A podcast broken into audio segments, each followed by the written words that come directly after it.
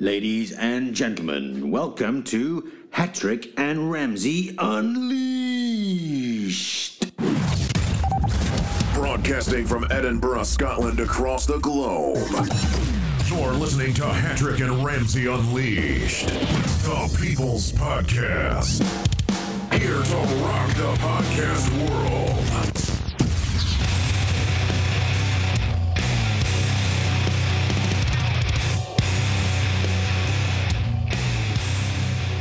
Hello, listeners. It's Sutherland again. Third time at the controls of the Hattrick and Ramsey podcast on a solo mission to rock the podcast world. As promised, I thought I'd give you a little update of where I am in the world, and today I am recording this in Punta Cana, which is in the Dominican Republic, which is on the island of Hispaniola, which is in the Caribbean. That's the island which the east side is the Dominican Republic and the west side is Haiti. The east side, uh, Dominican Republic, uh, obviously where I am, as I say, is uh, more of an outward looking sort of place, really. So lots of foreign investment comes in here, sitting in a lovely hotel, a series of four or five hotels actually on the south coast of Dominican Republic. Absolutely lovely resort. Lots of money coming in, lots of jobs created. On the West side of the island, however, that's Haiti. It's run by uh, a left wing government. Absolute desolation. Nothing there. No, you, you wouldn't want to go there. I mean, okay, they had earthquakes, which was terrible shame, you know, tragedy. However, even before the earthquakes, nothing going on. So uh, just shows you uh, what happens, really, if you uh, get a left wing government. The whole thing just falls apart. So, what about Punta Cana? Well, I can tell you it's absolutely stunning out there at the moment 30 degrees Celsius. Uh, people out there drinking nice drinks by the pool or enjoying a little paddle in the sea. Absolutely lovely. But I am committed to the listeners, so I am sitting in my room at the controls of the podcast to bring you this. Punta Cana, very popular with Americans, rather like Cancun, where I broadcast you from last week. Uh, again, it's only two, three hours uh, from most US cities down to the Caribbean. So it's rather like their Mediterranean, but more and more um, we get Brits coming across from the UK. The UK, obviously, right on the very western side of Europe. So flight time down here, well, yesterday we popped into uh, Puerto Plata on the north of the island with a flight time of just eight hours. On the way home tonight, we're expecting about seven and a half hours. So it's only a little bit further than Sharm el Sheikh down there in Sinai. And, uh, well, probably a bit safer, really. So I totally understand why people come here. It makes a huge amount of sense, much cheaper, lovely, welcoming people, and great hotels, good prices, all inclusive. Uh, absolutely love the place. Good weather, too. Loving it. Anyway, enough about that. I'm going to talk to you today about the uh, rail fares. Uh, British rail fares uh, went up again last week uh, by 1% above inflation. The inflation figures came out, and uh, the rail fares go up in line with that figure. So, uh, I mean, how can rail fares be any higher? I mean, when you go and buy a ticket, sometimes uh, I travel an awful lot between Edinburgh and London, and if you don't book in advance, the ticket, uh, well, I mean, if you were going to go first class, you, you know, you, you can be three hundred pounds, four hundred pounds return. That's insane absolutely insane. I don't want to buy the train. I just want a little seat on the stupid train going between Edinburgh and London. The three to four hundred pounds is ridiculous. Surely the whole point of public transport is that you don't have to book three years in advance to get a, a ticket. You want to be able to just hop on that train and go, don't you? I would have thought so. Absolutely ridiculous. And the uh, the ticketing strategy is just crazy. I mean, uh, Jenny was going from Newcastle to London uh, last month and uh, the ticket price was about £140 or so. Absolutely crazy. But if she booked from Newcastle to Newark, I think it was, sort of halfway down the track, and then another ticket from Newark to London on the same train, didn't even have to get off the train, you have to change seats in the carriage on two separate tickets, then it was about £70 cheaper. Absolutely ridiculous the, the whole Byzantine way that the rail fare structure is set up in the UK is, is absolutely crazy. It, it really is. And it's uh, cynical, really, from the rail companies. Absolutely cynical. They just try and confuse you, so you have to pay more. But what I really wanted to talk to you about was the absolute fraud that is rail privatisation. I mean, what is rail privatisation? It's not really private, is it? It's just big companies are buying the right to have a monopoly. And big companies, boy, they love a monopoly. So you get to buy the right, and the East Coast Main Line, as I say, the one I use most of the time, is uh, now run by the Virgin East Coast franchise. It's not actually Virgin, it's uh, 90% owned by a company called Stagecoach, which is run by a rather unpleasant Scottish man, and uh, 10% owned by Virgin. But because Virgin is deemed to have the, the better brand, uh, they paint the trains red and uh, have that Virgin livery. So that's sort of fraudulent for a start, isn't it, really? Anyway, they paid for eight years 3.3 billion pounds for the right to run that railway line. And 3.3 billion pounds is clearly for to pay that for a monopoly is obviously worthwhile. And part of why they got given the franchise was they were also promised to in, invest 140 million pounds in new rolling stock and on the track. So hang on a minute, what happened to the 3.3 billion? Well, that just goes to the government, doesn't it? So all it does, it just goes to the government to dole out in benefits and foreign aid and a load of nonsense um, that they waste their money on bureaucrats left, right, and centre. So 3.3 billion pounds. And what did the government do? They go, oh, isn't it great? We've got 3.3 billion pounds now to to waste. Isn't it great? We, we've got this money. Uh, we're going to spend it on you. Well, that's all very well, except what's the upshot of that? You've got to spend 400 pounds to get a return ticket between Edinburgh and London, whereas the actual cost is probably only if that was in Spain, it would probably cost you twenty pounds. It's absolutely ridiculous. So they're lauding on about the fact that how clever we are getting all this money, but the losers are, of course, the rail passengers that have to pay all the money to give Virgin the money to uh, pay off their debt on the 3.3 billion pounds. It's a complete sham. How is it privatisation? It's the worst kind of privatisation, selling the right to a monopoly. It's an absolute disgrace. After all, the tracks were uh, put in many, many years ago and they've been maintained since uh, the railways were nationalised at the taxpayer's expense. So all these tracks, the electrification process is all subsidised by the government, by us, by the taxpayers.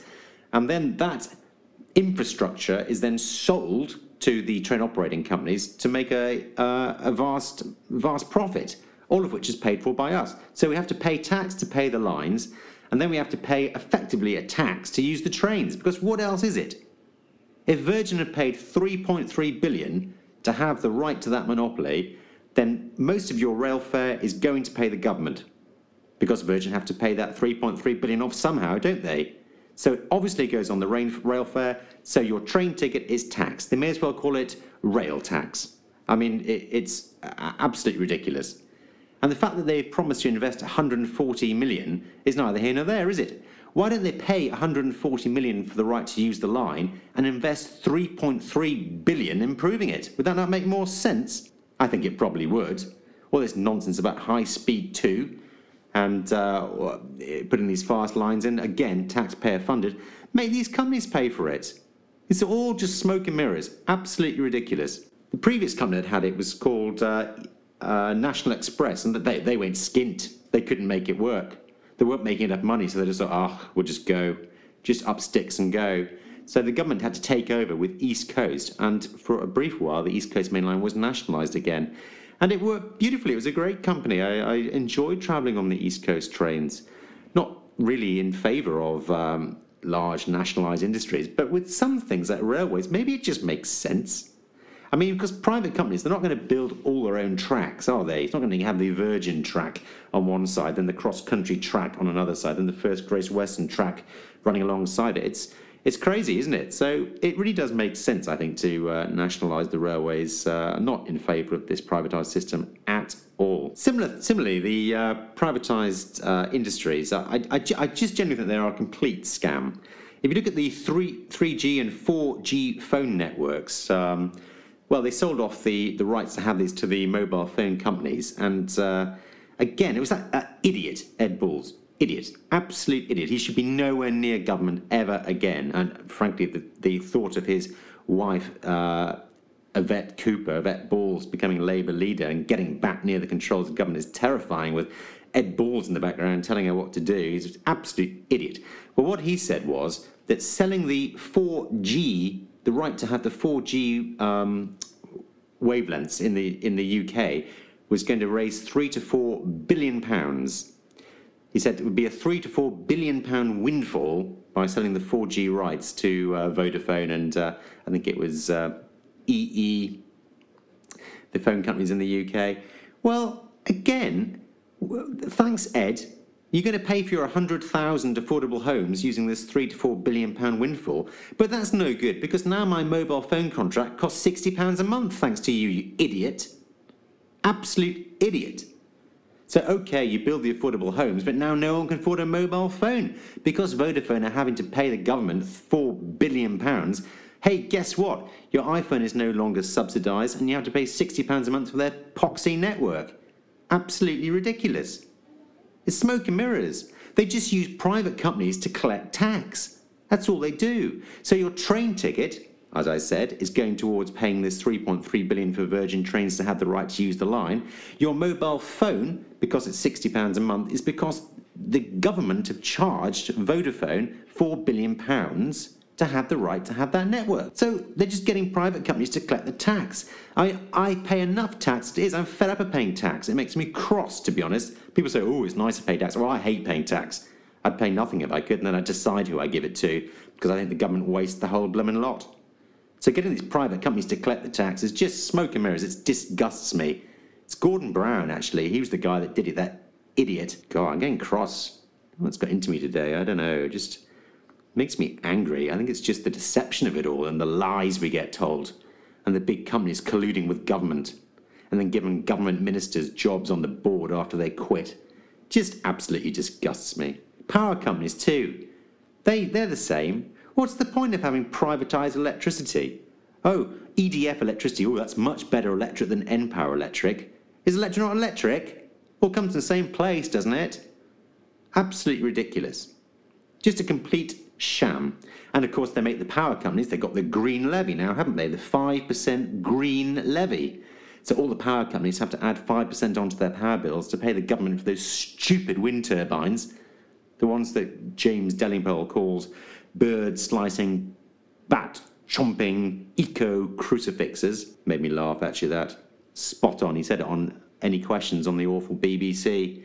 It was very, very funny. But he's absolutely right. Um, the, all this green nonsense, um, again, the power companies collecting tax, it all goes in the pot where they waste it.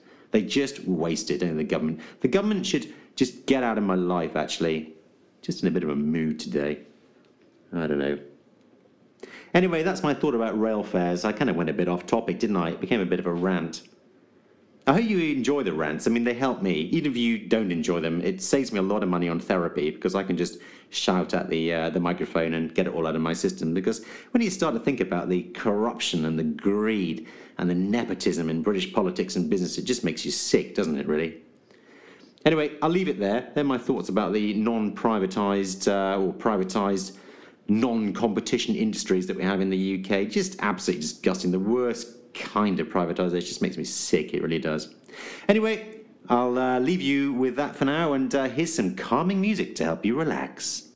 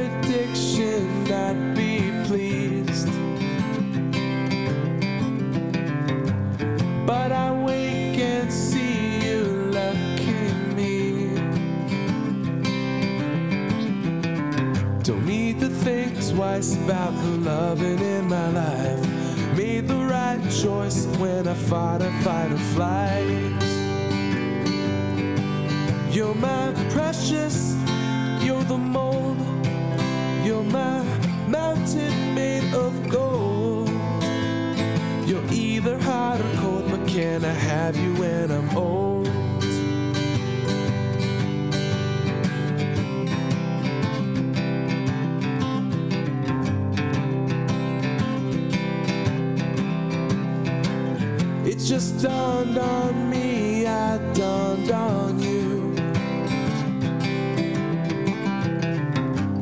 You mop up the rain when skies are blue.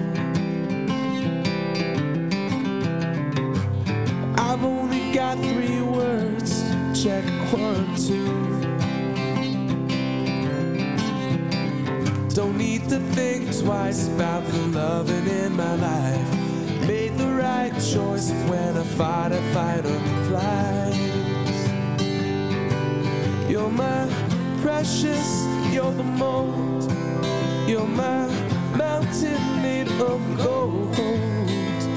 You're either hot or cold, but can I have you when I'm old? You're my precious, you're the mold. You're my mountain made of gold. But can I have you when I'm old? If I'd have known it all, then I'd never been alone. You're either hot or cold, but can I have you when I'm old?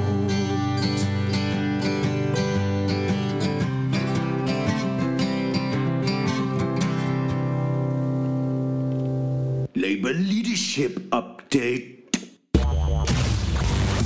Enjoying the show? Tell us about it. Send us your feedback, suggestions, or thoughts to Hattrick and Ramsey at gmail.com.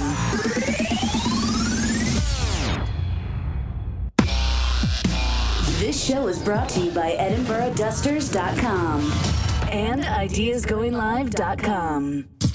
What's up? It's your boy Relevision, host of Five Mics Radio, Fridays at 11:30, live from New York. Shout out to the Hattrick and Ramsey podcast. Yes, that's right. In the background of all this, the Labour leadership contest is still ongoing. The tragedy comedy of errors that is the Labour Party leadership contest. They're all still in it.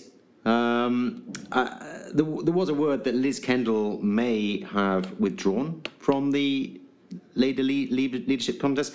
It's it's just uh, Jeremy Corbyn has won, hasn't he? That that's what's happened. Corbyn has won. I think Paddy Power, the uh, online bookmaker, has already paid out actually on Jeremy Corbyn winning the uh, the leadership of the Labour Party.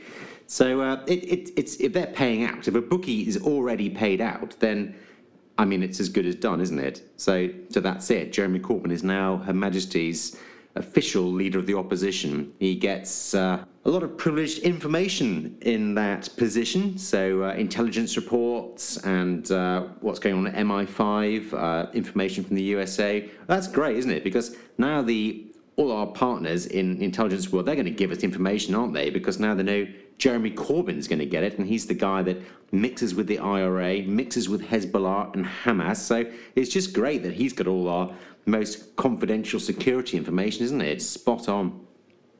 This is uh, Ed Miliband's uh, fault, of course, the appalling leader of the Labour Party who, uh, I mean, snatched defeat from the jaws of victory in May 2015. He faced a lot of criticism because nobody wanted him as a leader either. It was the union bloc vote, vote the trade unions that got Ed Miliband uh, elected.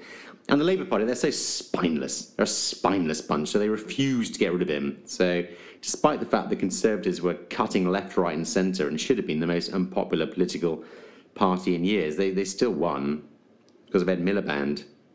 They wouldn't get rid of him. They're, they're just chicken. They wouldn't do it. But what he did was he changed the rules because he faced so much criticism for becoming leader with the union bloc vote that he introduced something called associate membership where you could pay a small amount of money and then you could vote for the leader.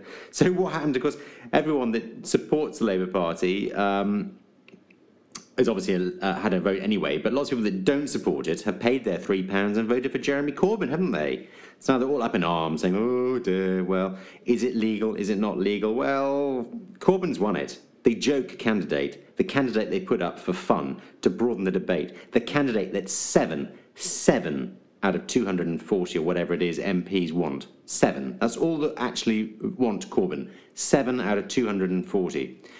Um, it, so it's a complete disaster for them, isn't it? Um, how can he lead the party with seven people that want him there? It, it's uh, It's a complete nonsense. It, it really is. And now, who's slithered into the political arena to have his debate? It's Peter Mandelson, the Prince of Darkness himself. He's now questioning whether the whole leadership should be uh, cancelled and they should have it again because he's so worried about it. Uh, uh, uh, there's just there's no there's nobody there, is there? I mean, you, you don't want the others are so awful. Liz Kendall Mintcake, the the right winger, who's probably more to the right of David Cameron. Why she's there, I don't know. Again, seems to have come to the wrong party. Then there's Andy Burnham and Flogham. Used to be, uh, I mean, he was privatising hospitals left, right, and centre when he was health secretary. And now suddenly he's become a bit of a born again socialist because he wants to get votes off Corbyn. He's such a he's such an actor. He's so fake. Everything about him is fake. He just comes across as just artificial, says what um, he thinks people want to hear. Uh, absolutely awful. Then Yvette Cooper, her strategy uh, on the ongoing uh, contest seems to be just say absolutely nothing at all. Say nothing controversial, just sneak around like a church mouse in the corner of the room, say nothing interesting, don't stand, on any toes whatsoever. And, uh, well, it actually seems to be working by having nothing to say. Uh, keeping your mouth shut seems to be doing her more good. But of course, the people here, the, the absolute, uh, the people who are really going to fail here, uh, and actually it makes me laugh a little bit, are people like Chuka Umunna and Tristan Hunt. These are the people that really are the future of the Labour Party, or were the future of the Labour Party, and they would not put themselves forward for this leadership contest because they knew that Labour were in a mess, and they knew that they wouldn't get into power. So they snuck to the back. Chuka Umunna even said he would join the leadership contest and then decided, oh, well, I don't like all the publicity, we're not ready for it. What a pillock, honestly. What did he expect? Well, hey, guess what, guys? When you think your time to lead the party uh, comes, it's going to be a bit of a problem, Chuka. Bit of a problem, Tristan, because there won't be a Labour Party, because Jeremy Corbyn will have taken it back to the 18th century. Nobody will be a Labour Party member anymore because that guy his policies are going to be clearly ludicrous. Nice guy, he believes what he thinks, but then lots of people believe and have convictions about what they think. There's people that believe in ghosts or go chasing UFOs. I mean, they may be nice people, but you wouldn't want them to run the country, would you? Well, that's Corbyn with his left wing fantasy politics. It's all well and good, fun and games to have debates about these things, but when he actually becomes the leader of the Labour Party and it ceases to exist as a political entity, altogether, then Chuka Umunna is going to be crying in his cornflakes, isn't he? Because he thought he would just come in at the last minute, take over, and take champagne and medals and uh, take the party to victory. Well, Chuka, guess what? The party's going to be absolutely destroyed. So when your time comes, there'll be no party to lead. So look what you've done. You coward. You total coward. No principles. You thought you didn't want all the attention you didn't realise. You, you love attention. You're never off the telly, for goodness sake, smarming about the place in your suede shoes and in your clubs uh, in London. Don't want the attention. Never heard so much nonsense. You, you're going to get everything you deserve because you're a coward. And what about the Lib Dems? Well, Tim Farron, who is apparently the leader of the Lib Dems, I, I, there's there's only eight Lib Dems left, or is it nine? I, who, who, it's single figures anyway. You could put them all in a people carrier when they go for their political conference in September, they're, all, they're just they're just going to hire a Renault Espace. They don't need a bus anymore. They're going to hire a Renault Espace, claim the mileage back from uh, from the party HQ, and they're all going to go out in their little Renault Espace, and they don't need to have the Grand Hotel in Brighton anymore or a large hotel in Manchester. They're just they're just going to put a tent up on the beach in Brighton. That's it. Anyway, Tim Farron is saying, "Oh, come back to the Lib Dems, come back to the Lib Dems, all you Labour, uh, Labour's in disarray, so come and vote." Well, they're not going to do that. I mean, what's happened to the Lib Dems is going to is going to happen to Labour, but they're not going to get back to the Lib Dems. Why would you trust them? This is the trouble. No one knew what the Lib Dems stood for. Down in the southwest, they were like Tories. Up in the northeast, they were like Labour. In Scotland, they were like the SNP. Nobody knew who they were. And then when they finally got into government and sold out to absolutely everybody, then no wonder they're being kicked into political oblivion. Not really surprising, Tim Farron, honestly. Really, politically, can you imagine? I mean, I think I can imagine Andy Burnham being Prime Minister over Tim Farron. He just seems totally ineffective. Anyway, that's the little uh, update on the Labour leadership contest. Uh, still watching with grim fascination. Um, yep, and uh, I'll get back to you next time with another update. Thank you very much. What's up? It's your boy Relevision, host of Five Mics Radio, Fridays at 11:30, live from New York. Shout out to the Hattrick and Ramsey podcast. This show is brought to you by EdinburghDusters.com and IdeasGoingLive.com. Enjoying the show? Tell us about it. Send us your feedback, suggestions, or thoughts to Hattrick and Ramsey at gmail.com. Welcome back to the Ramsey and Hattrick Unleashed podcast. Well, I've had a nice, relaxing mug of chamomile tea in my hotel room in Punta Cana, and I've relaxed a bit, talking about politicians and the banksters and big business uh, makes me quite cross. So uh, I've calmed down a bit, nice cup of chamomile tea, and I want to talk to you about car rental. Bit of a change of direction, really. Well, the reason is that um, I had to sell my car last month. Uh, I need my house, well, it's fallen to bits, so I needed to get quite a lot of work done on it, and it was either get a loan or or sell the car that I wasn't really using very much anyway. So the car had to go um, to pay for this because quite a lot of repairs need doing. It's really not great actually. I'm uh, at the moment I'm, I'm more broke than a Greek mortgage advisor, more broke than Bustos Totalis, the Greek mortgage advisor. I'm afraid. So. Uh, what I've been doing is renting cars on a credit card. Is that a good idea? Probably not. But you know, when needs must, that's what you got to do. And uh, I don't have to pay for two years on the credit card. It's fantastic. Not that I'm encouraging people to get credit cards, but uh, for me, right now, at this pinch point with my house falling to pieces, it works quite well. But it's been quite good fun too. I quite like renting cars because I, I, love cars. Um, and just driving different ones, it, it's just fun seeing how different manufacturers do different things, uh, how they approach problems, uh, how their models compare, really, and also the rental process itself. Uh, it's quite good fun because you pick up the cars at the airport, so you don't have to get a bus into London or the tram into Edinburgh, which is more expensive than going to space. So you just pick up the car at the airport, the car rental centre, and you just drop it off there. So it's, it's quite convenient. So even though you're paying a bit of money for the rental car, you're saving a lot on bloated prices for public transport to and from the airport. So yeah, we've been involved in car rental um, before. Uh, that the Hattrick ran a rental company before he retired. He he he ran car rental companies, worked in rental, so he knows quite a bit about it. So he always gives me quite good advice about how to deal with the rental companies. But uh, the cars I've rented, I've rented six cars over the last month, quite a few. So for probably about 15 days or so of the last month, I've been renting cars on the credit card um, just to, to get around and do my job and visit family, etc. And I've really enjoyed it. But I thought I'd talk about some of the cars that I've rented. I always go for the cheapest car, always. Always go for the micro car, um, the kind of little, tiny little smart or, or Fiat 500. And um, most of the time, you get upgraded. Actually, uh, I've been upgraded all the way to Mercedes A Class, which was a much more expensive car. That should have been sixty pounds a day or something, and I was paying twelve pounds a day. So it was actually an absolute bargain. But the first time I did actually get a Fiat 500. That was the car that uh, I paid for, and that's what they gave me, unfortunately. But it's always quite nice. I, I quite like the 500. It looks sort of cute, doesn't it? It's the car that that saved Fiat really from oblivion with all its dreadful sort of Bravos, Bravas, Tipos, all that stuff. The 500 brought a bit of style back, a bit of Italian character. And I enjoyed driving it. It, it. I mean, objectively, the car is terrible.